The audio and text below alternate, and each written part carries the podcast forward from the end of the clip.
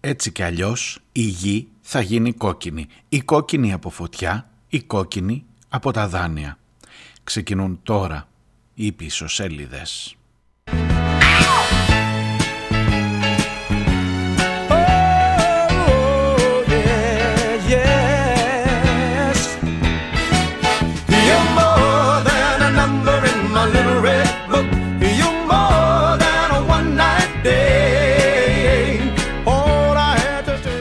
Αυτό εδώ των drifters, αν σας το πει ο καλός σας ή η καλή σας, είναι θετικό.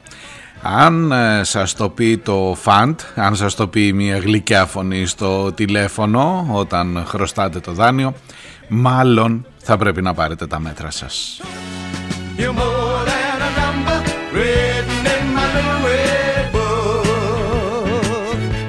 Baby you are more than a number in my little red book Είσαι κάτι παραπάνω από ένας απλός αριθμός Στο μικρό κόκκινο βιβλιαράκι μου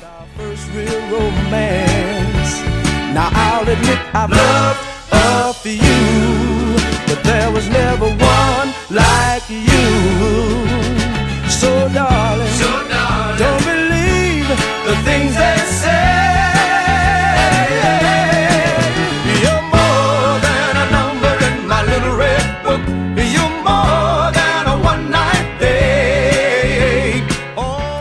Καλώς ήρθατε. Ε, Παρασκευή, τελευταία μέρα της εβδομάδας, 17 ο Φλεβάρης, πίσω σελίδες στα ραδιόφωνά σας.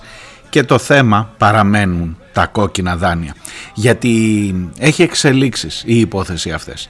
Αυτή. Ε, έχει εξελίξεις τις τελευταίες ε, ώρες τις τελευταίες μέρες έρχομαι με τον καυγά που ήταν αναμενόμενος μάλλον τώρα για να είμαι και εγώ ρεαλιστής και να μην κάνω τον ανήξερο ήταν δεδομένο ότι έτσι και πίσω ότι βρε παιδί μου ο Τσίπρας λέει ψέματα και ο Τσίπρας ε, έδωσε μια πάρα πολύ κακή συνέντευξη στον ε, Σρόιτερ, μια πάρα πολύ ε, επιβαρυντική για τις θέσεις του, για το κατά πόσο ακούει ή όχι την κοινωνία συνέντευξη, ήταν φυσικό ότι θα τσακωθείς με όλους τους φίλους. Άμα δείτε τι έχει γίνει κάτω από την εκπομπή, κάτω από την ανάρτηση στο facebook και στο page των πίσω σελίδων και στο προφίλ μου, τι να σας πω τώρα, δεν μπαίνω στον κόπο. Μπείτε, μπείτε αν θέλετε και έχετε όρεξη.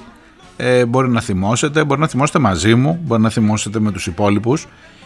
Του αριστερού δε η καφρίλα μερικές φορές ε, με εκπλήσει, ε, πραγματικά σας το λέω, με εκπλήσει ή τουλάχιστον αυτού που θέλει να δηλώσει αριστερός. Που μόλις είπες κάτι κακό για τον αρχηγό, δεν μπορεί τα παίρνεις. Δεν μπορεί τα παίρνεις. Άσε που δουλεύεις και στο Sky, Οπότε σας λέω δεν το πιάνεις πουθενά. Ότι τον έχεις άχτη, ότι είσαι ε, προκατηλημένος, ότι τι να σας λέω τώρα, τι να σας λέω τώρα. Ε, για την ιστορία που σας έλεγα χθες για τη συνέντευξη στον Σρόιτερ ε, η χθεσινή εκπομπή δημιούργησε κάποιες αναταράξεις ε, και πρέπει τώρα να το μαλακώσω ε, ξέρεις θα ήταν μια λύση θα ήταν μια ρε παιδί μου να κατευνάσουμε τα πνεύματα. Ξέρω εγώ, αριστεροί άνθρωποι, πέρα από το ότι θα ψηφίσει ο καθένας τώρα, εντάξει, θα, άστο, αλλά μετά πάλι μαζί θα είμαστε στους δρόμους, πάλι αυτό. Αλλά εδώ το πράγμα φαίνεται ότι απομακρύνεται, δεν έρχεται πιο κοντά. Και έχω πάρα πολλά ερωτήματα και προκύπτουν και άλλες ειδήσεις.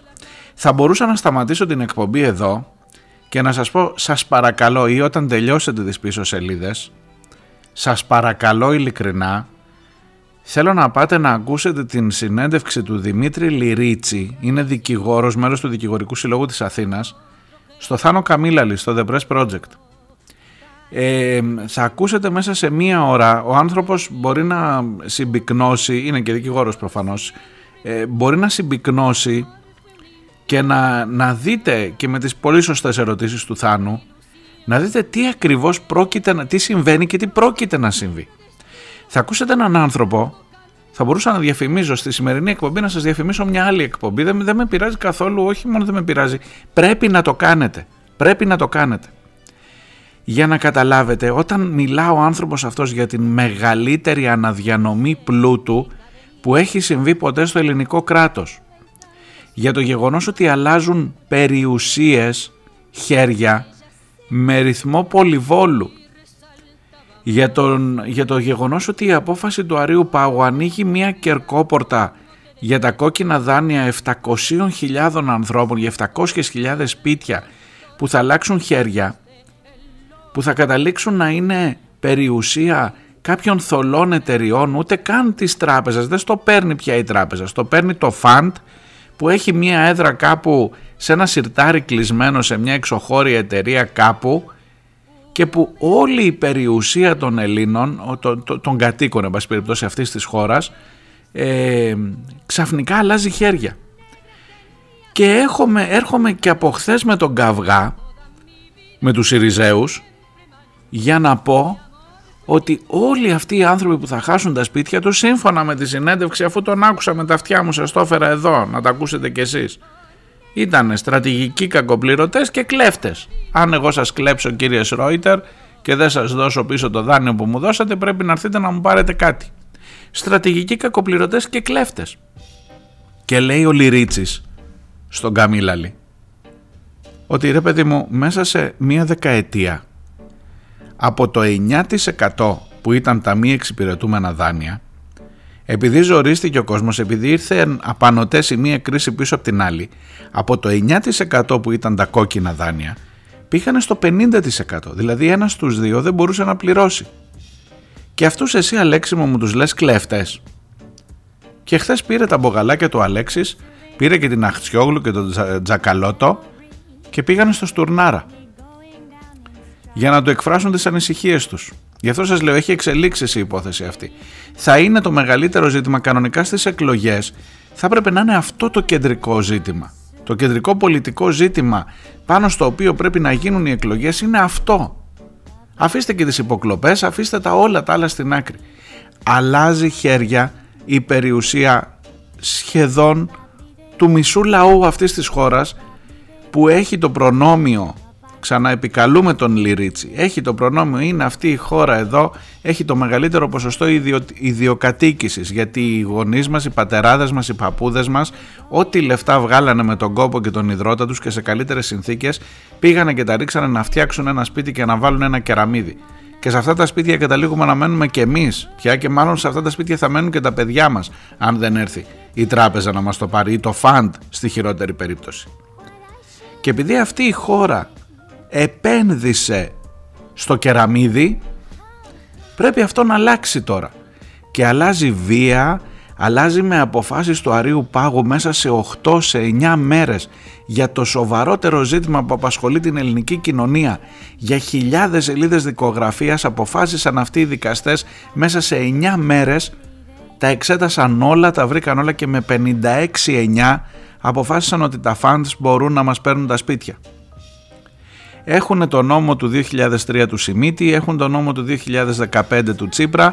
Οι τράπεζες ήθελαν τα funds και οι τράπεζες ήθελαν από αυτούς τους δύο νόμους να κρατήσουν τα πιο ευνοϊκά πράγματα για αυτούς και τελικά έφτιαξαν ένα καινούριο πλαίσιο που είναι mix grill των δύο νόμων και τους συμφέρει από την αρχή μέχρι το τέλος.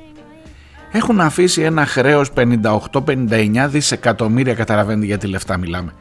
58 με 59 δισεκατομμύρια είναι αυτά που γλιτώσανε από τη διαδικασία της μεταβίβασης γιατί είχε 14 φοροαπαλλαγές η μεταβίβαση του δανείου από την τράπεζα στο φαντ. 14 φοροαπαλλαγές. Πήγαινε εσύ να μεταβιβάσεις ένα αυτοκίνητο θες να μεταβιβάσεις να πάρει ευχή ένα αυτοκίνητο, έχεις σπίτι. Και πληρώνεις τα κέρατά σου. Και τα φαντ για να μεταβιβάζουν και οι τράπεζες για να μεταβιβάζουν στα φαντ τα δάνεια πήρανε 14 φοροαπαλλαγές, δεν πληρώναν τίποτα στο κράτος και η, η τρύπα που μένει στο κράτος είναι 59 δισεκατομμύρια. Ποιος τα πληρώνει αυτά ρε κορόιδο, ποιος τα πληρώνει που πας και τους ξαναψηφίζεις; Και έρχεται ο ένας να σου πει ο Μητσοτάκης, έλα μωρέ βρέστα με τα φαντ, ε, είναι προς συμφέρον των ε, καταναλωτών να γίνουν οι, οι εξοδικαστικοί συμβιβασμοί. Βρέστα που σου προτείνει τώρα ο άνθρωπος εκεί ε, βρέστα για το καλό σου που ο άνθρωπος εκεί που σε παίρνει τηλέφωνο και σου λέει δεν είσαι you're, not, you are more than a number in my little red book έχει, δεν δε σου προτείνει κάτι που είναι εφικτό να πληρώσεις μια δόση ανθρωπινή μέσα σε αυτό το κλίμα και με την αύξηση των επιτοκίων τους τελευταίους μήνες σου προτείνει κάτι το οποίο στην ουσία σου λέει ό,τι βγάζεις και δεν βγάζεις θα τα παίρνω εγώ. Και φυσικά δεν μπορείς να τα βρεις κύριε Μητσοτάκη μου, φυσικά δεν μπορείς να τα βρεις. Και πας από την άλλη μπάντα να δεις μήπως έχω καμιά ελπίδα σε εσάς εδώ και σε λέει κλέφτες. Σε λέει κλέφτη και στρατηγικό κακοπληρωτή.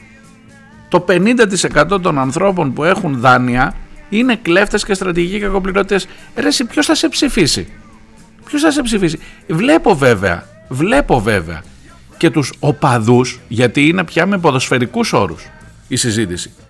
Βλέπω και τους οπαδούς που έρχονται και λένε αφού τα λες αυτά και αφού λες ότι ο Τσίπρας και έτσι και αυτό και αλλιώτικα είσαι πουλημένος. Τι να πω ρε παιδιά, σωσμός δεν υπάρχει. Ναι, μπορεί να είμαι εγώ πουλημένος. Άμα είμαι εγώ πουλημένος, είσαι εσύ, θα γλιτώσεις εσύ το σπίτι. Δηλαδή αν να το γλιτώσεις το σπίτι, αλήθεια σου λέω τώρα, και δεν λέω για την πρώτη κατοικία, γιατί το ζήτημα πια είναι ξεκάθαρο ότι δεν αφορά μόνο την πρώτη κατοικία. Το ζήτημα, όσοι είναι μόνο πρώτη κατοικία μάλλον είναι οι τυχεροί γιατί όλοι για αυτούς μιλάμε και κουτσά στραβά θα την πληρώσουν, θα την γλιτώσουν. Και ποιος θα την πληρώσει, θα την πληρώσει αυτός που έχει ένα δεύτερο σπίτι. Σου λέει: Εγώ έχω δύο σπίτια, το ένα να το δώσει στο φαντ. Γιατί ρε κουμπάρεις το χρόσταγα να στο δώσω στο φαντ το δεύτερο σπίτι ή αυτό που έχει σε μια οικογένεια που είναι στο όνομα της συζύγου ή στο όνομα του παιδιού, γιατί να στο δώσει; Την ώρα που χρωστάω, ξέρω εγώ 30-40 χιλιάρικα, αλλά το σπίτι κάνει 100 χιλιάρικα. Τι να κάνουμε, αφού δεν μπορείς να τα δώσεις, θα πάρω το σπίτι που κάνει 100. Και σε λέει και ο Τσίπρας κακοπληρωτής, στρατηγικό κακοπληρωτή και κλέφτη. Δηλαδή, ειλικρινά, νομίζω ότι θα, ήταν το, θα έπρεπε να είναι το ζήτημα, το ξαναλέω, να είναι το ζήτημα πάνω στο οποίο θα γίνει όλη, όλη όμως η προεκλογική συζήτηση σε αυτές τις εκλογές. Όποτε και αν γίνουν, είπε χθες, άνοιξη. Όλο γρίφους πάλι, ο γέροντας. Άνοιξη. Άνοιξη. Η άνοιξη ξεκινάει την 1η Μάρτη. Κάνω λάθος; 1η Μάρτη, Μάρτιος, Απρίλιος, Μάιος. Οπότε θα είναι άνοιξη. Λοιπόν, για να κατέβω λίγο γιατί σας πήρα από τα μούτρα, το ξέρω.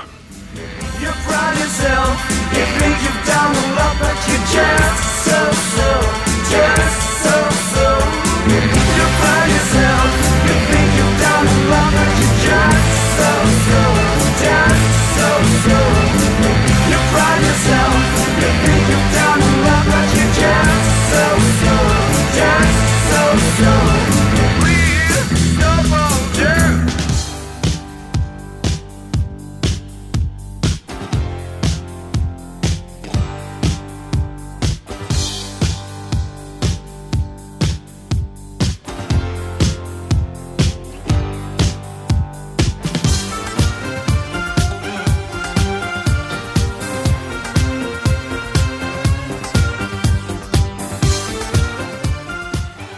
Εχθές πάντως για να έτσι σας καθησυχάσω λίγο έγινε μια ανταλλαγή απόψεων και γόνιμη μάλιστα ανταλλαγή απόψεων και είναι ένα πρώτο σημαντικό βήμα. Αυτό ήταν μια δήλωση του Αλέξη Τσίπρα. Τα έχω βάλει με τον Τσίπρα τώρα; Γιατί με πληγώνει, γιατί με το, από το Μητσοτάκι δεν περιμένω τίποτα.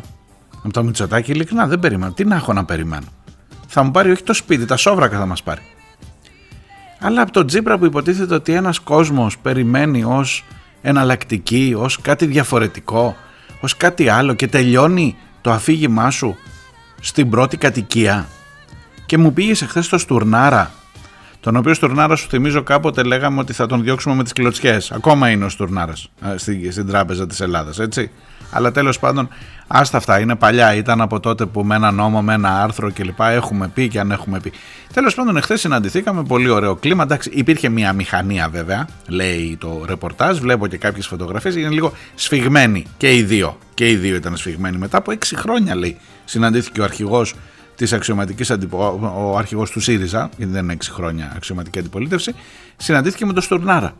Έξι χρόνια είχαν να συναντηθούν αυτοί οι δύο. Ε, και ήταν λέει καλό το κλίμα. Αυτό για σένα είναι καλό τώρα; Δηλαδή λες ήταν καλό το κλίμα μεταξύ ε, Τσίπρα και Στουρνάρα. Εσύ είσαι χαρούμενος, είσαι, είναι ok, okay, πάνε καλά τα πράγματα; Για κάτσε να δούμε παρακάτω. Έχει και ανακοίνωση.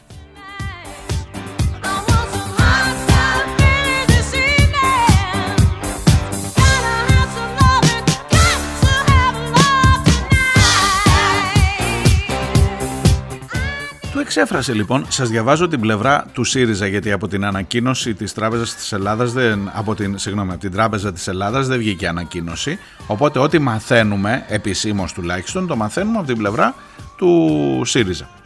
Ο κύριος Τσίπρας λοιπόν εξέφρασε στον διοικητή της Τράπεζας της Ελλάδος την ανησυχία μας για την μεγάλη αύξηση του ιδιωτικού χρέους, ιδιαίτερα τα 3,5 τελευταία χρόνια, η οποία φτάνει περίπου τα 40 δισεκατομμύρια ευρώ και η αύξηση των μη εξυπηρετούμενων δανείων φτάνει πλέον, έχουν, έχουν αυξηθεί τα μη εξυπηρετούμενα δάνεια και προσεγγίζουν πλέον τα 110 δισεκατομμύρια ευρώ τα μη εξυπηρετούμενα δάνεια. Έλα εδώ βρε παιδί μου. Έλα εδώ ρε εσύ Αλέξη. Δηλαδή μισό λεπτό τώρα και συγγνώμη και για τον ενικό και για το, την ασέβεια λίγο λόγω του θεσμικού σου ρόλου. Αυτή εδώ τώρα που 110 δισεκατομμύρια ευρώ έτσι. 110 δισεκατομμύρια ευρώ είναι τα μη εξυπηρετούμενα δάνεια. Πόσο από αυτά είναι πρώτη κατοικία; Τα 10 δισεκατομμύρια. Τα 20, τα 30, τα 50 πόσα είναι; Τα άλλα είναι κακοπληρωτές. Εσύ δεν τα πες αυτά στο Σρόιτερ προχθές. Τα υπόλοιπα είναι κλέφτες. Αν εγώ σας κλέψω κύριε Σρόιτερ να, να μην επιμένω. Δηλαδή θα έρθει η ώρα, θα έρθει η ώρα που θα πρέπει να δουν αυτοί οι άνθρωποι, δηλαδή πίσω από αυτά τα 110 δισεκατομμύρια ευρώ, είναι άνθρωποι, είναι, είναι ανθρώπινες ζωές. Πόσοι είναι από αυτούς κακο, κακοπληρωτές και μάλιστα στρατηγικοί; Λέει ο Λυριτσής, ο, ο Λυρίτσης, συγγνώμη, στο Press Project, ξανά θα σας πω να πάτε να ακούσετε τη συνέντευξη, ότι οι άνθρωποι αυτοί δεν ξύπνησαν ένα ωραίο πρωί και είπαν «Ρε εσύ, δεν αρχίζουμε να μην πληρώνουμε το δάνειο. Τι ωραία που θα ήταν να μας παίρνουν κάθε μέρα από τις πρακτικές, να μας παίρνει τράπεζα, να έχουμε το άγχος ότι μεγαλώνει η δόση, δηλαδή τη μία δόση είχες 500 ευρώ, το δεύτερο μήνα άμα δεν πλήρωσες, όπ 1000 ευρώ, όπ πανωτόκιο στο αυτό, μετά την τρίτο μήνα 1500 τι ωραίο άγχος που είναι αυτό, ρε, να το ζούσαμε κι εμείς. Δηλαδή είναι κάποιοι τύποι πλούσιοι κάποιοι τύποι που είναι ξέρω εγώ ο Λάτσης, ο Βαρδινογιάννης, ποιοι είναι αυτοί που λένε ρε εσύ δεν κάνουμε ένα χαβαλέ να δούμε πώς είναι να έχεις στο σβέρκος από πάνω το χνότο του φαντ και ξεκινήσαν έτσι μια ωραία πρωία και είπανε μωρέ εσύ, μωρέ εσύ τι να κάνουμε σήμερα; Δεν αρχίζουμε να είμαστε κακοπληρωτές 25.672 ήταν τα σπίτια που άλλαξαν χέρια την περίοδο ΣΥΡΙΖΑ. Και έρχεται να σου πει ότι δεν είναι πολλοί οι 25.000 πληστηριασμοί, κύριε Ρόιτερ. Και έρχεται να σου πει σήμερα ότι ανησυχώ ότι έχει αυξηθεί το εύρος των μη εξυπηρετούμενων δανείων έχουν φτάσει 700.000, το ξέρουμε αυτό. Έχουν φτάσει 700.000 τα μη εξυπηρετούμενα δάνεια, αυτούς αφορά η απόφαση του Άριου Πάγου η κατάπτυστη και πήγε χθες ο Τσίπρας να εκφράσει την ανησυχία του στον Στουρνάρα ότι αυτό το πράγμα δεν μπορεί να προχωρήσει. Ποιον από τους δύο Τσίπρας να πιστέψω τώρα, δηλαδή αν αύριο είσαι πρωθυπουργός, θα προστατέψεις μόνο την πρώτη κατοικία και όλους τους υπόλοιπους θα τους πεις στρατηγικούς κακοπληρωτές; Γιατί δεν τους λες στρατηγικούς κακοπληρωτές και στη συνάντηση με τον ε, Στουρνάρα; Ή γιατί δεν λες στο Ρόιτερ ότι αυτό εδώ το πράγμα δεν μπορεί και αυτοί οι άνθρωποι χρειάζεται να προστατευτούν.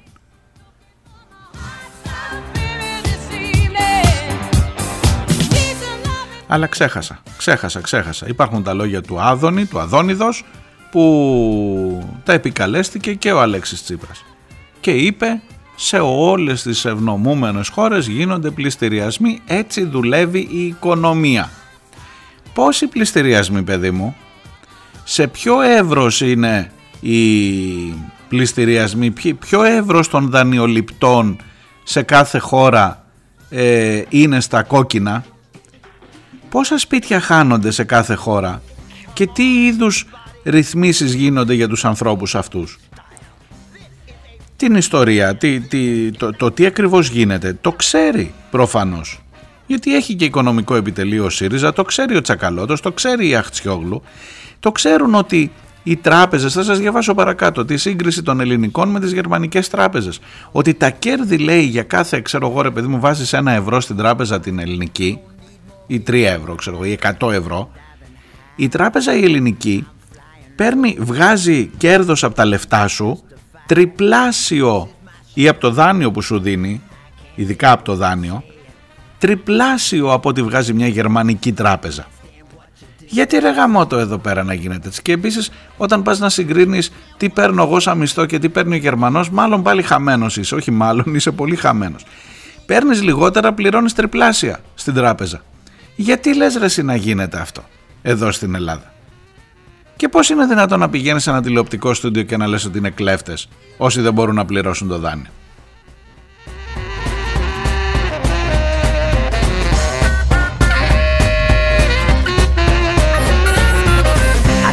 your wine.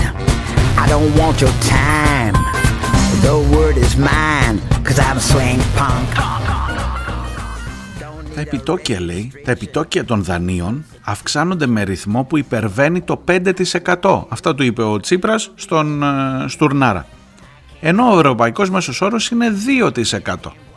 Γιατί εμείς πάλι ε, πιαστήκαμε κορόιδα; Γιατί ειδικά εδώ; Ξαναγυρνάω στη συνέντευξη. Θα σας πηγαίνω έτσι δίπλα-δίπλα. Ε, στουρνάρας με Τσίπρα και Λυρίτσης. Πολλά τσου έχει όλο αυτό. Ε, στο Press Project. Η δόση λέει ενός δανείου, ενός τυπικού δανείου 150.000 ευρώ που πήρε κάποιος για να φτιάξει το σπίτι του. Αυτό το 5% με το 2% που σας έλεγα, που έλεγε ο Τσίπρας στο Στουρνάρα, για να το κάνουμε τα λιράκια, να το κάνουμε σε λεφτά. Η δόση λέει για ένα τυπικό δάνειο 150.000 ευρώ 20 ετία στην αποπληρωμή του ή 25 ετία, ενώ πριν από μερικούς μήνες ήταν 500 ευρώ, τώρα έχει πάει 700 ευρώ. Ξέρεις παιδί μου, καταλαβαίνεις, συνειδητοποιείς τι σημαίνει 200 ευρώ πάνω η δόση κάθε μήνα για το δάνειο. Πόσο τεινάζει τους προπολογισμού στον αέρα την ίδια περίοδο που έχεις πληθωρισμό, ακρίβεια, ρεύματα, κέρατας, φατά, κατά. Καταλαβαίνεις τι σημαίνει αυτό. Ενώ ξέρεις, ενώ ξέρεις ότι αυτό είναι για τους πολίτες βόμβα στα θεμέλια ενός οικογενειακού προγραμματισμού και είναι βόμβα σε ό,τι αφορά την ελληνική κοινωνία πηγαίνεις στο Σρόιτερ και μου λες ότι είναι στρατηγικοί κακοπληρωτές. Και μόνο όσοι, έχουν, όσοι κινδυνεύει η πρώτη κατοικία θα προστατευτούν. Και όλοι οι υπόλοιποι τι θα κάνουν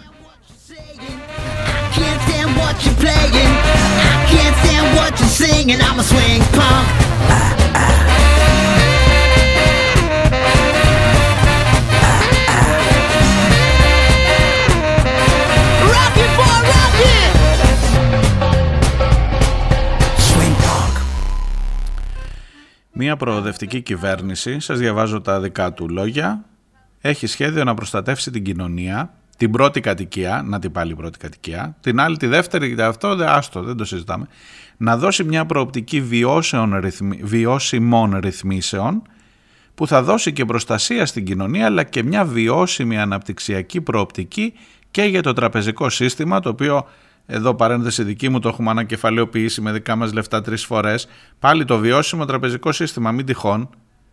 Και για την ίδια την οικονομία φυσικά.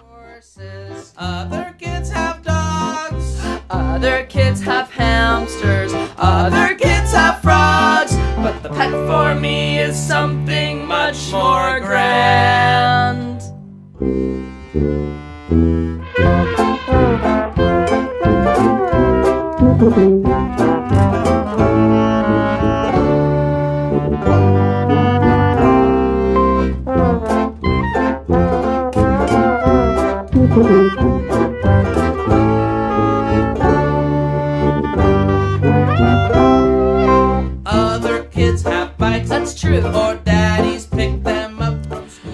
Υπάρχει ένα τεράστιο πρόβλημα. Υπάρχει ένας ελέφαντας πραγματικά μέσα στο δωμάτιο που λέγεται ελληνική κοινωνία και είναι τα κόκκινα δάνεια. Είναι τεράστιο το ποσό, είναι τεράστια η αναδιανομή πλούτου, είναι ακριβώς αυτό. Αναδιανομή πλούτου η μεγαλύτερη που έχει γίνει από την ίδρυση του ελληνικού κράτους. Το γεγονός ότι πρέπει να φύγουν όλα αυτά τα σπίτια από τα χέρια των ιδιοκτητών τους και να περάσουν και να γίνουμε χώρα όπως είναι στη Γερμανία, στην Ολλανδία, στη Γαλλία που λες που ανήκει ρε παιδί μου που πας εδώ δεν είναι, είναι, είναι άλλη διαφορά όσοι έχετε και εμπειρία διεθνή Ε, στείλτε, επιβεβαιώστε το αυτό. Δεν είμαι από τους πιο πολύ ταξιδεμένους στο εξωτερικό. Αλλά έχω την ε, εικόνα ότι πηγαίνεις και έχεις τεράστιες περιουσίες που διαχειρίζονται από συγκεκριμένες εταιρείες πια. Δεν είναι η φάση να πάρω τη χρυσή ευκαιρία να ανοίξω την αγγελία να δω και λέει ο ιδιοκτήτης Τάδε που είναι η κυρία Μαρία που έχει τον όροφο από πάνω που ήταν το παιδί της και έφυγε και τον νοικιάζει. Δεν παίζει τέτοια φάση. Παίζει φάση τεράστιων περιουσιών που είναι εταιρείες που διαχειρίζονται χιλιάδες διαμερίσματα και πώς τα βρήκαν οι εταιρείες τα χιλιάδες διαμερίσματα παιδιά και τα διαχειρίζονται; Με αυτόν τον τρόπο έτσι θα διαχειρίζονται και της κυρίας Μαρίας από εδώ και πέρα.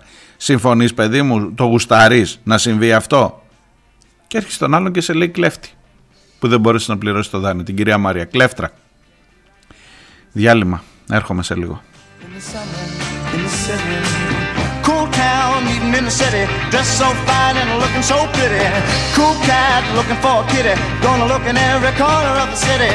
Till I'm wheezing like a bus stop, running up the stairs, gonna meet you on the rooftop. But at night it's different world. Go out and find a girl. Come on, come on and dance all night. Just like the heat, it'll be alright. And babe, don't you know it's a pity the days can't be like the nights in the summer in the city, in the summer in the city.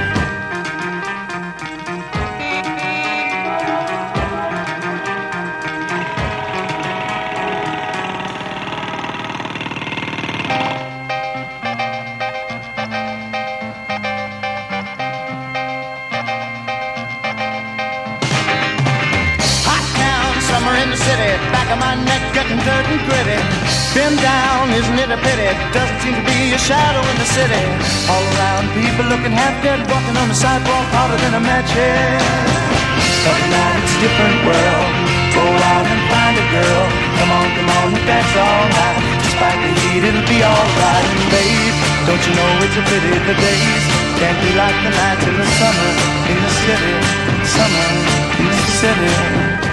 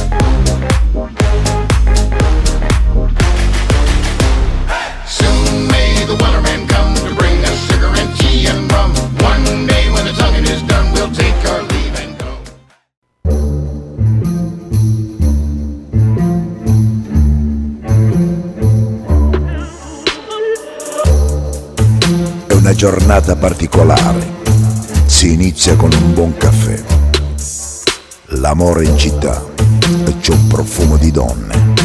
Dai.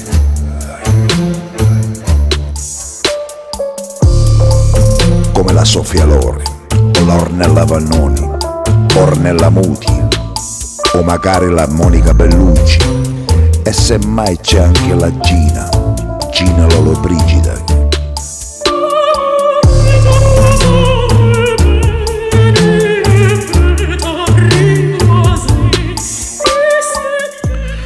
Ακούτε πίσω σελίδες, είμαι ο Μάριος Διονέλης. Παρασκευή και 17 ο Φλεβάρης, πίσω σελίδες.gr το site, όπου μπορείτε να ακούτε τις προηγούμενες εκπομπές και βεβαίως να στέλνετε τα δικά σας μηνύματα. Με αυτά που επίσης είναι πολλά θα καταπιαστώ στην αρχή του δεύτερου μέρους γιατί σας είπα από την χθεσινή εκπομπή και νομίζω τα πόνερά της φτάνουν μέχρι και τώρα μαζί με τις καινούργιες ειδήσεις έχουμε να βγάλουμε πάρα πολύ σημαντικά συμπεράσματα για το τι μας περιμένει και για το τι ακριβώς συμβαίνει εδώ σε αυτή την έρημη χώρα. La dolce vita o dolce cabana, non lo so. Marcello Sofia, la coppia più bella del mondo. La vita è bella.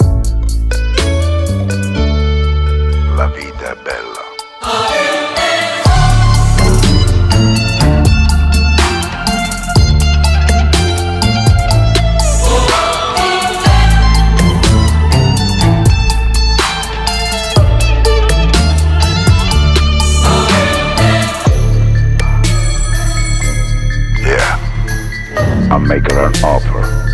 She can't refuse. O se sei solo, urla. Κρατώ, ε, εννοείται ότι το ζήτημά μας είναι τα κόκκινα δάνεια, κυρίως εκεί περιστρέφονται τα μήνυματά σας. Κρατώ το μήνυμα της ε, φίλης της Λίνας από το Ηράκλειο. Μου λέει αν πρέπει να διαλέξω ανάμεσα στον Κούλι και τον Τζίπρα, προτιμώ τον Τζίπρα. Αλλά όμως δεν ψηφίζω ΣΥΡΙΖΑ, όχι, ούτε για να μην βγει ο Κούλης. Αν έρθεις να μου πεις το Κουκουέ που ψηφίζω είναι ομοφοβικό, θα στενοχωρηθώ, αλλά είναι αλήθεια. Να ψηφίσουν ΣΥΡΙΖΑ, αλλά να γνωρίζουν.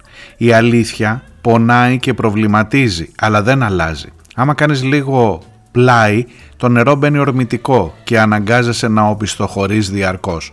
Εμείς δουλεύουμε 30 χρόνια χωρίς ανάπαυλα, χωρίς πολύ ξεκούραση και από την κρίση και μετά με πολύ άγχος και με πολύ προσπάθεια. Αν είχαμε πάρει δάνειο, ευτυχώς όχι, την εποχή μετά το 2010 θα ήμασταν εκτεθειμένοι και το δάνειο θα γινόταν κόκκινο και το σπίτι γιοκ. Ίσως θα πήγαινε σε Γερμανούς συνταξιούχους. Θεωρεί ο Αλέξης ότι και όσοι φωνάζουν τώρα στρατηγικούς κακοπληρωτές, ανθρώπους που δουλεύουν σκληρά και βρέθηκαν στον αέρα, σοβαρά τώρα. Έχει και κακοπληρωτές μπόλικους, αλλά στους 25.000 πόσοι να είναι; Έχει πολύ ενδιαφέρον η εκπομπή της φάρμας των ζώων The Press Project για τα δάνεια των funds. Ας την δούνε πρώτα. Είναι αυτή που σας λέω με τον ε, δικηγόρο, τον ε, Λυρίτσι. Ε, μου λένε κάποιοι φίλοι Φταίει το κουκουέ που δεν θέλει να ανακατευτεί και ίσως να πήγαιναν τα πράγματα αλλιώς. Αυταπάτες, τεράστιες. Έκανες πίσω, ε συγγνώμη αλλά θα σου πάρουν και τις πέτρες. Όλα ανήκουν στο, υπερτα... στο υπερταμείο. Γη και είδωρ, υπέδαφος, θάλασσες, βουνά και εμείς σαν τον ε, εργαζόμενο στη ΣΥΠΑ μέχρι να πεθάνουμε υπηρετικό προσωπικό.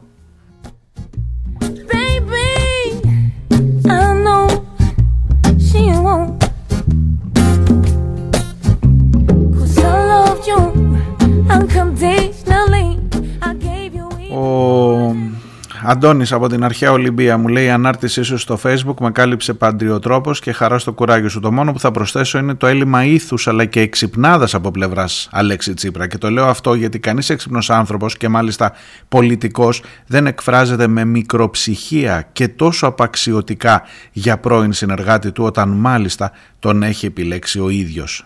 Για τον Λαφαζάνη πηγαίνει αυτό. Κρίμα και ντροπή του.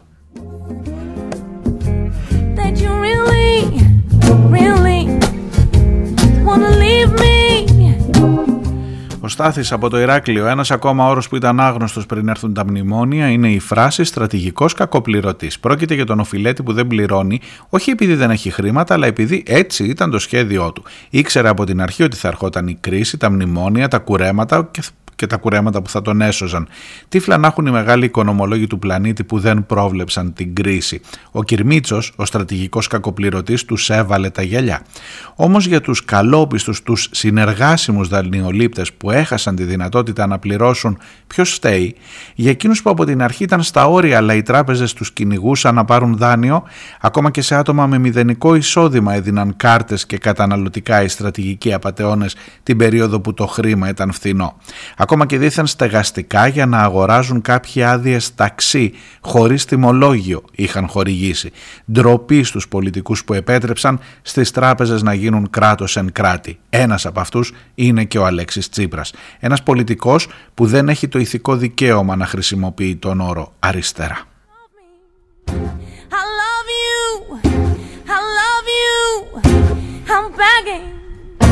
Please love me. I'm dying. I'm crying. Please don't leave me. No, no, no, no, no. Down on my knees.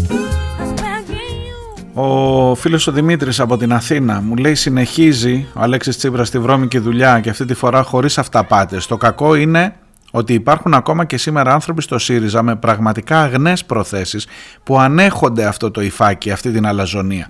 Να σου πω όμως κάτι δεν μου κάνει εντύπωση. Θυμήσου ότι είχε απαντήσει στον κάτοικο του ματιού όταν του ζήταγε παραπάνω χρήματα για τις αποζημιώσεις.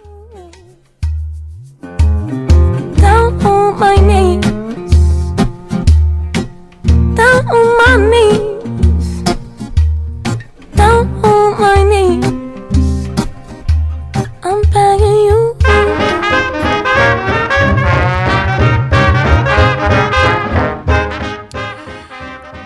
φίλος ο, ο Ρεστάκος, κανένα σπίτι στα χέρια τραπεζίτη μας έλεγε ο ΣΥΡΙΖΑ. Ε, τα φαντς δεν είναι τράπεζας, δεν υπάρχει σωσμός χωρίς ανατροπή του υπάρχοντος συστήματος και των υπεριαλιστών, γιατί όλα αυτά είναι γραμμή της Ευρωπαϊκής Ένωσης. Καλή υπομονή, γιατί η κάλπη δεν θα κάνει και πολλά, μου λέει ο φίλος ο Ορέστης.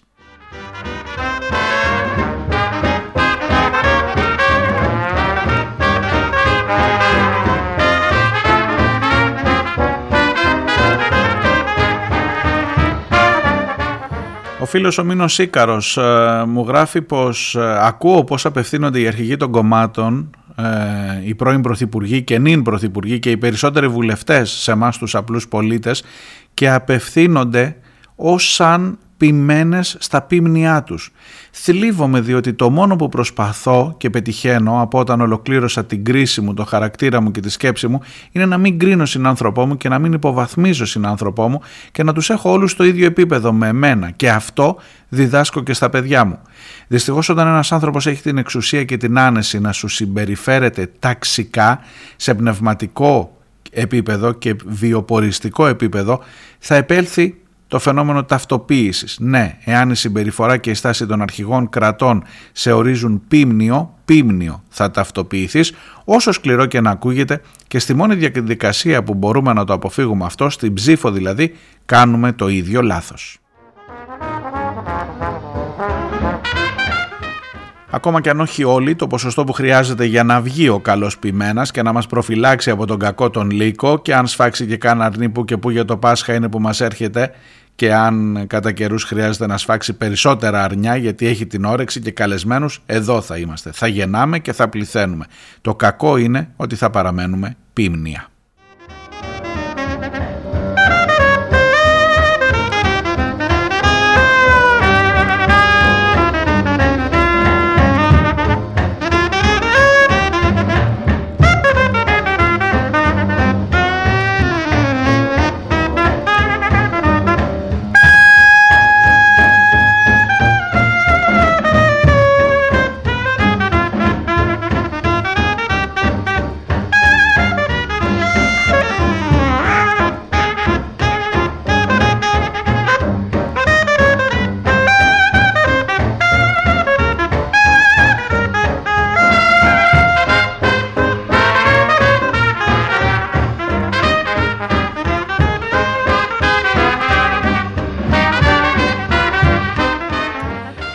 Και άλλος Στάθης, ε, δεν φταίνε αυτοί, φταίνε οι προδότες, δεν μετανιώνω για τη λέξη πολιτική που άφησαν τις τράπεζες να εξελιχθούν έτσι και μάλιστα μετά από τουλάχιστον τρεις ανακεφαλαιοποιήσεις.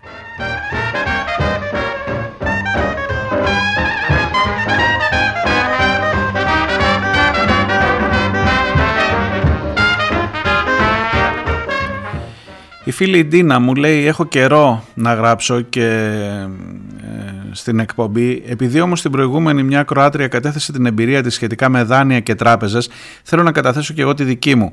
Ενήμερο στεγαστικό δάνειο από την Εθνική Τράπεζα πήγε σε servicer στην do value για την ακρίβεια. Αυτοί οι κύριοι δεν έχουν καμία μα καμία ενημέρωση για τις δόσεις του δανείου, τα υπόλοιπα κλπ. Αυτό είναι μεγάλο πρόβλημα όταν πρόκειται για δάνειο δεκάδων χιλιάδων ευρώ με ορίζοντα αποπληρωμής 20 έως 30 χρόνια. Δεν υπάρχει μπούσουλας. Εδώ και ένα χρόνο με συνεχή emails, καταγγελίες στην Τράπεζα της Ελλάδας, αλλά προφανώς όχι των Ελλήνων, και στον συνήγορο του καταναλωτή δεν κατάφερα τίποτα. Αλλά και τι να καταφέρω. Εδώ θα παίρνουν τα σπίτια μας τα κοράκια και με τη βούλα της δικαιοσύνης. Χθες πήρα τηλέφωνο στην εταιρεία, την Do Value, θορυβημένη από την άνοδο των επιτοκίων, να ρωτήσω για τη δόση του Φεβρουαρίου, όπου μαθαίνω ότι υπάρχει χρεωστικό υπόλοιπο 180 ευρώ από την άνοδο των επιτοκίων επιτοκίων χωρίς καμία μα καμία ενημέρωση από το φαντ. Τηλεφωνική ενημέρωση. Αυτό πόσο είναι αξιόπιστο. Και ξαφνικά το δάνειό μου έγινε κόκκινο. Το λέω σωστά κύριε Στουρνάρα; Η έλλειψη ενημέρωσης από μεριά των κορακιών μόνο αθώα δεν είναι. Το νου σας. Εγώ θα συμβουλευτώ δικηγόρο, αλλά η λύση βρίσκεται μόνο στην συλλογική και ενωτική δράση από τα κάτω.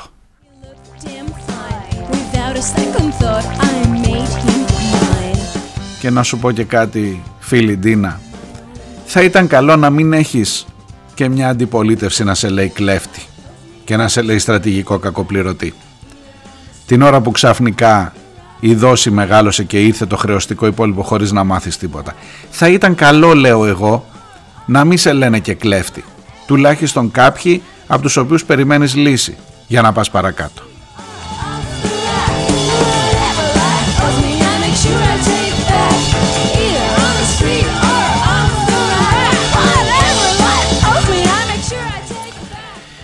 Ο φίλος ο Νικόλας από τον Μπορντό ε, μου γράφει για πολλά θέματα μαζί. Ο ύμνος στο ΕΑΜ, ο Τσίριζα που υπέστη βασανιστήρια, έρπιτα κλπ. και υποχρεώθηκε υπό την απειλή της εξόδου από μια νομισματική ένεση, ε, ένωση. Άρε, Άρη μου λέει, που είσαι. Φαντάζομαι δεν εννοείς τον Πορτοσάλτε, εννοείς το Βελουχιώτη. Η αύξηση των επιτοκίων στην Ελλάδα είναι μικρότερη γιατί ήταν ήδη στο Θεό. Μέχρι τον Ιούνιο στη Γαλλία για στεγαστικό δάνειο 20 ετίας έπαιζαν στο 1 ως 1,5% σταθερό, χωρίς τα ασφάλιστρα. Στην Αγγλία δεν έχει σταθερά επιτόκια αλλά ήταν στο 2 με 3% αν δεν κάνω λάθος. Εγώ πήρα τον Οκτώβριο 25 ετίας δάνειο με 2,5 σταθερό μαζί με τα ασφάλιστρα και αυτή τη στιγμή πρέπει να παίζει στο 3 και κάτι. Έχω συναδέλφους 30 χρονών παρά, μικρότερους από 30 δηλαδή, που έχουν ήδη πάρει δάνειο και έχουν αγοράσει το διαμέρισμα που ζουν. Και αν κάνουν οικογένεια και θέλουν μεγαλύτερο διαμέρισμα ή σπίτι, θα πουλήσουν αυτό που έχουν ή θα το νοικιάσουν και θα πάρουν δόση για το μεγαλύτερο. Η διαφορά είναι η σταθερότητα τόσο στις τιμές όσο και στους τόκους και στην προστασία των ανθρώπων. Γιατί φυσικά σε καμία περίπτωση αυτό το μακελιό μισθών και συντάξεων των τελευταίων 15 χρόνων δεν θα γινόταν εδώ, εννοεί στη Γαλλία.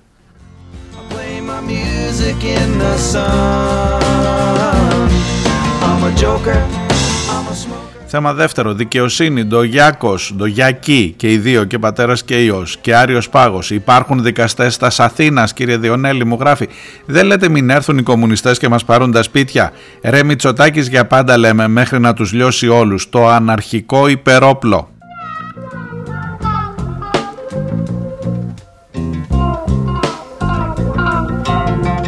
Θέμα τρίτο. Μουσεία ως νομικά πρόσωπα δημοσίου δικαίου. Ο Διαματάρης λέει, τον θυμάστε το Διαματάρη αυτό που δεν είχε κανένα πτυχίο. Διορίστηκε στο ΔΣ του Μουσείου της Ακρόπολης. Αυτά όχι από κάποιον τυχαίο, αλλά από τον αρχηγό της παράταξης των Πατριωτών που αγαπάνε την παράδοση και την αρχαία Ελλάδα. Ξανά, Μητσοτάκης για πάντα. Η αναρχική επιλογή. Αν, αν δεν σας το θύμισα σήμερα, μου γράφει. Επίσης μου σημειώνει ότι η συντριπτική ε, πλειονότητα της αρχαιολογικής έρευνας για την αρχαία Ελλάδα γίνεται από πανεπιστήμια του εξωτερικού. Αντί να δώσεις λεφτά στα ελληνικά μουσεία και πανεπιστήμια ώστε να πας την αρχαιολογική έρευνα στην παγκόσμια κορυφή, απλά προωθείς με νόμους την αρχαιοκαπηλεία. Μπατριώτες όλα καλά, ανταλλάξαμε τις συντάξεις με τη μακονία σας, πού είναι η γλώσσα σας και η ψυχή σας;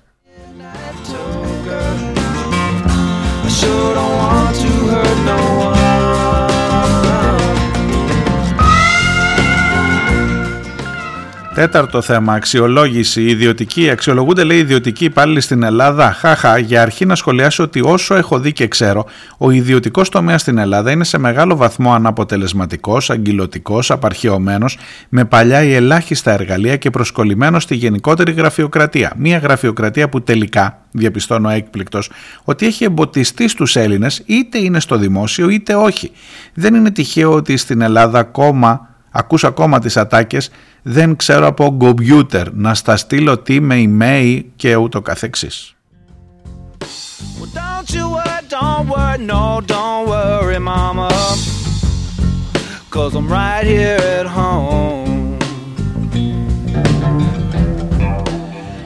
Και μου συμπληρώνει ότι η συζήτηση περί αξιολόγησης είναι ένα υποκριτικό θέατρο παραλόγου από άχρηστους που αν οι ίδιοι αξιολογούνταν θα έπρεπε να είχαν απολυθεί με ποινικές ευθύνες.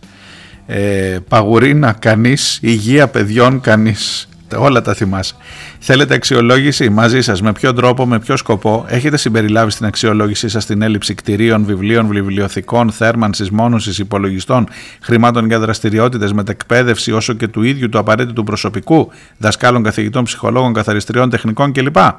Άμα τα έχετε περιλάβει αυτά, ελάτε να αξιολογήσετε και τους δασκάλους, λέω εγώ. Καλό Σαββατοκύριακο, Νίκο.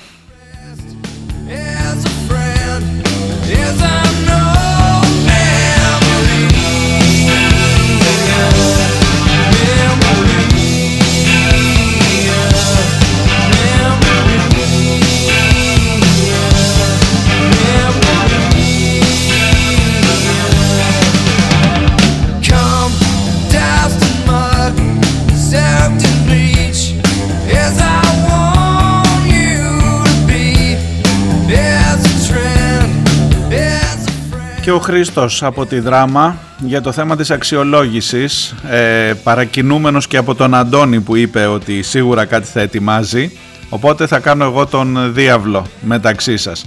Ο εκπαιδευτικός είναι μέρος της καθημερινής ρουτίνας όλων μας επί 12 χρόνια. Αυτός που ονομάζουμε μάχημος εκπαιδευτικός, ο εκπαιδευτικός που καθημερινά είναι μέσα στην τάξη και όχι σε γραφεία ή υπουργεία, δεν φοβάται καμία αξιολόγηση. Εκ των πραγμάτων δεν φοβάται γιατί ξέρει ότι κάθε μέρα είναι στα στόματα όλων γονιών και, και μαθητών δεν φοβήθηκε το 2020 σε μια πρωτόγνωρη κατάσταση με όλες τις ανεπάρκειες δικές του και της πολιτείας να μπει στα σπίτια όλων και κυριολεκτικά να ξεβρακωθεί ακόμα και να ρεζιλευτεί. Προφανώς εννοεί με την πανδημία και την τηλεκπαίδευση. Αυτοί που θα, αυτοί που θα αξιολογήσουν Σύμβουλοι Εκπαίδευσης Επιστημονικής και Παιδαγωγικής Ευθύνης είναι αντικειμενικά εφοδιασμένοι με πλούσιο βιογραφικό, μεταπτυχιακά, διδακτορικά κλπ. Κάποιοι τα απόκτησαν κυριολεκτικά με υδρότα και αίμα, όντας παράλληλα μάχημοι στην τάξη. Κάποιοι για να τα αποκτήσουν είχαν τον τρόπο να απουσιάζουν χρόνια από την τάξη. Σε κάθε περίπτωση οι σύμβουλοι αυτοί έχουν περάσει από κρίσεις, όχι όμως αξιολόγηση αυτής της μορφής. Καλούνται να εφαρμόσουν κάτι το οποίο οι ίδιοι δεν έχουν υποστεί ως εκπαιδευτικοί κρίθηκαν από επιτροπές με βάση τα τυπικά τους προσόντα και κάποια συνέντευξη. Γνωστό ότι σε τέτοιου είδους κρίσεις υπησέρχονται πολλοί παράγοντες, κομματικοί, γνωριμίες κλπ.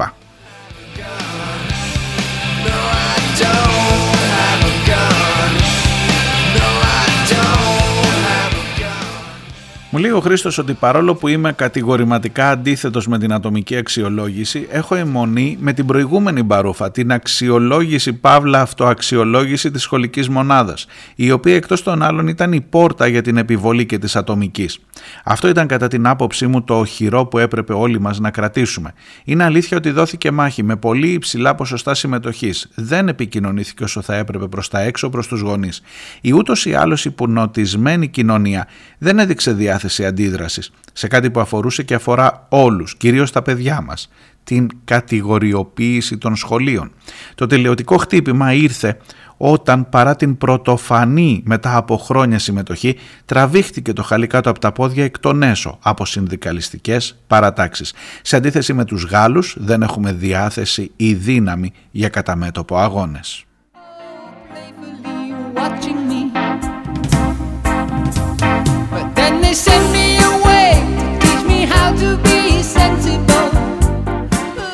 Τετριμένο αλλά αληθινό μου γράφει ο Χρήστος ότι το εκπαιδευτικό έργο δεν μπορεί να ποσοτικοποιηθεί ούτε να μπει σε κουτάκια μετά, μέσα από στιγμιαία παρακολούθηση. Αν κάτι μπορεί αντικειμενικά να μετρηθεί είναι η υπηρεσιακή συνέπεια και επάρκεια, κάτι το οποίο γίνεται ούτως ή άλλως. Ο διευθυντής είναι προϊστάμενος, είναι το μάτι του κράτους και στις περισσότερες περιπτώσεις είναι στην απέναντι όχθη. Κανείς δεν είναι ασίδωτος και όπου υπάρχουν ασυδοσίες είναι πρόβλημα των διευθυντών. Γι' αυτό άλλωστε κατέχουν θέση ευθύνης και επίδομα ευθύνης, θα συμπληρώσω εγώ Χρήστο. Παραβλέποντας όμως τις όποιες δικαιολογίες ή επιχειρήματα κατά της ατομικής αξιολόγησης, μερικά απλά ερωτήματα που μπορεί να θέσει οποιοδήποτε είναι είτε είναι εντός είτε εκτός εκπαίδευσης, εκ των προτέρων συγγνώμη για την επανάληψη του ποιος θα αξιολογηθεί, αλλά γίνεται για προφανή λόγο. Ποιος θα αξιολογηθεί για τις κτηριακές εγκαταστάσεις, σοβάδες στα κεφάλια τα βάνια που στάζουν, μαθήματα σε κοντέινερ, θράνια που γίνονται γέφυρες για να βγεις από την τάξη. Ποιος θα αξιολογηθεί για την ανεπαρκή υλικοτεχνική υποδομή; Ποιος θα αξιολογηθεί για την υποχρηματοδότηση των σχολείων; Για τα σχολικά βιβλία, ας δείξουν ο Πυρακάκης και Κεραμαίο για παράδειγμα το βιβλίο πληροφορικής γυμνασίου στους Ιάπωνες και ας μετρήσουν σε πόσα λεπτά θα κάνουν επιτόπου χαρακύρι. Ποιος θα αξιολογηθεί για το ότι ακόμα και Ιανουάριο προσλαμβάνονται αναπληρωτές, που σημαίνει ατέλειωτες χαμένες διδακτικές ώρες λόγω χιλιάδων κενών; Ποιος θα αξιολογηθεί για τα προγράμματα σπουδών που έχουν μετατρέψει εδώ και χρόνια, ειδικά το Λύκειο, σε πάρεργο, σε αγκαρία, που αδυνατούν να το κάνουν ελκυστικό για τον μαθητή.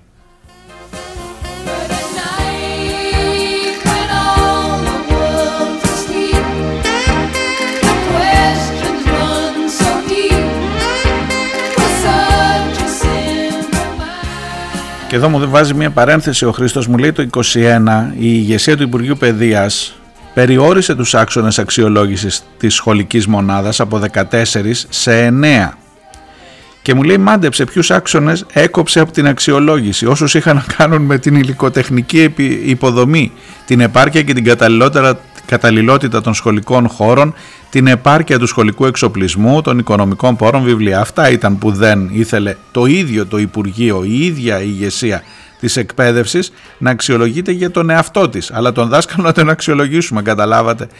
Έχει πολύ σημασία, πολύ μεγάλη σημασία το ότι ο Χρήστος είναι άνθρωπος που είναι μέσα στην εκπαίδευση και μεταφέρει αυτή την εμπειρία.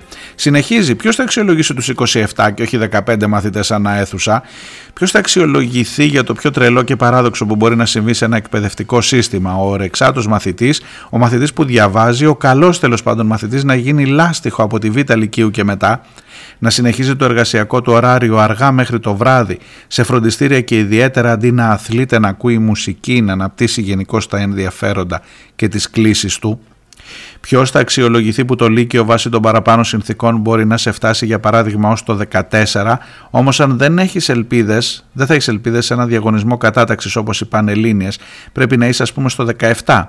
Η διαφορά αυτή σημαίνει για τη μέση οικογένεια επιβάρυνση με τουλάχιστον 300 ευρώ το μήνα για ένα παιδί για 24 ή και για 36 μήνες. Ποιος θα αξιολογηθεί που οι εκπαιδευτικοί δεν επιμορφώνονται σε σταθερή ετήσια βάση με ευθύνη του Υπουργείου, Ποιος θα αξιολογηθεί που τρία χρόνια μετά οι εκπαιδευτικοί δεν επιμορφώθηκαν ούτε κατελάχιστος στο αναγκαίο κακό της τηλεαπασχόλησης.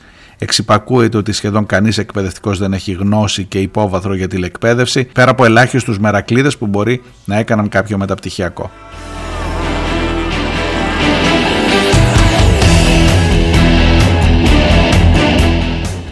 Όποιος έχει κουράγιο να απαντήσει στα παραπάνω ενδεικτικά ερωτήματα, ίσως μπορέσει να απαντήσει και στο γιατί αντιδρούν οι εκπαιδευτικοί στην αξιολόγηση. Αν πραγματικά πιστεύει κάποιος ότι το διακύβευμα είναι η βελτίωση της εκπαιδευτικής διαδικασίας, τότε ας μπει στη θέση του αξιολογητή και ας κρίνει όλα τα παραπάνω. Και μετά ας αξιολογήσει όσο σκληρά θέλει και τον εκπαιδευτικό. Και ένα ερώτημα ακόμα. Αν σε ένα σχολείο κρυθούν οι περισσότεροι εκπαιδευτικοί ανεπαρκείς ή απλά επαρκείς, τι θα κάνουν οι γονείς, θα πάρουν τα παιδιά τους για να τα πάνε σε άλλο;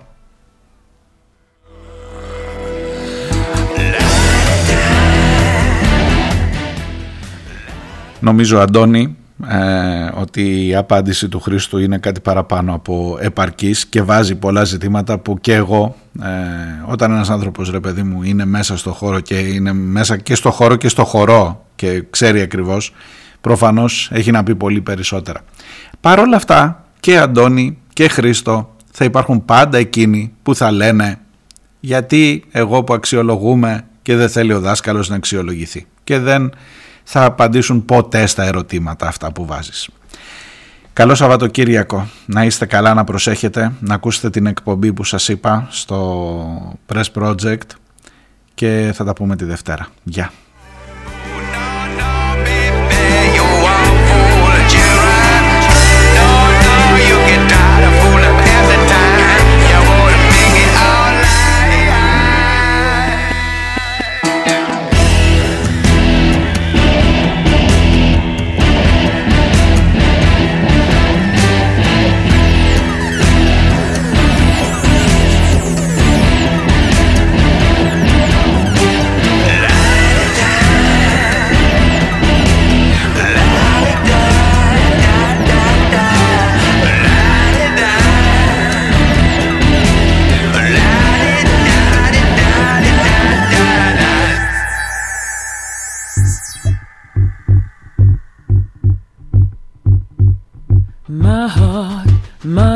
My mind, my soul, my feelings over you, my tears, my touch. Remember all that I am to you.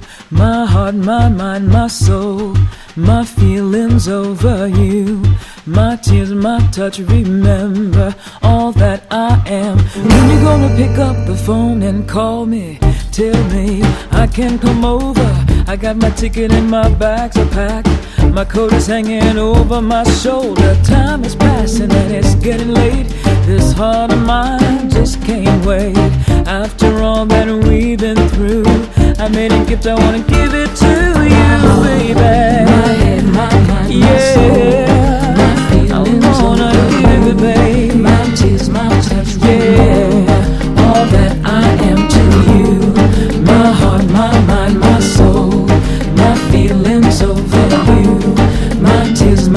touch, remember all that I am. Standing by the window and looking out, my heart is turning, I wanna shout. You're complicated, I don't wanna complain. The way you're acting, can you explain? Will all this love be wasted on you? Can I live without all that is you? You say you love in silence, I can't hear. All I want is to be near you, baby.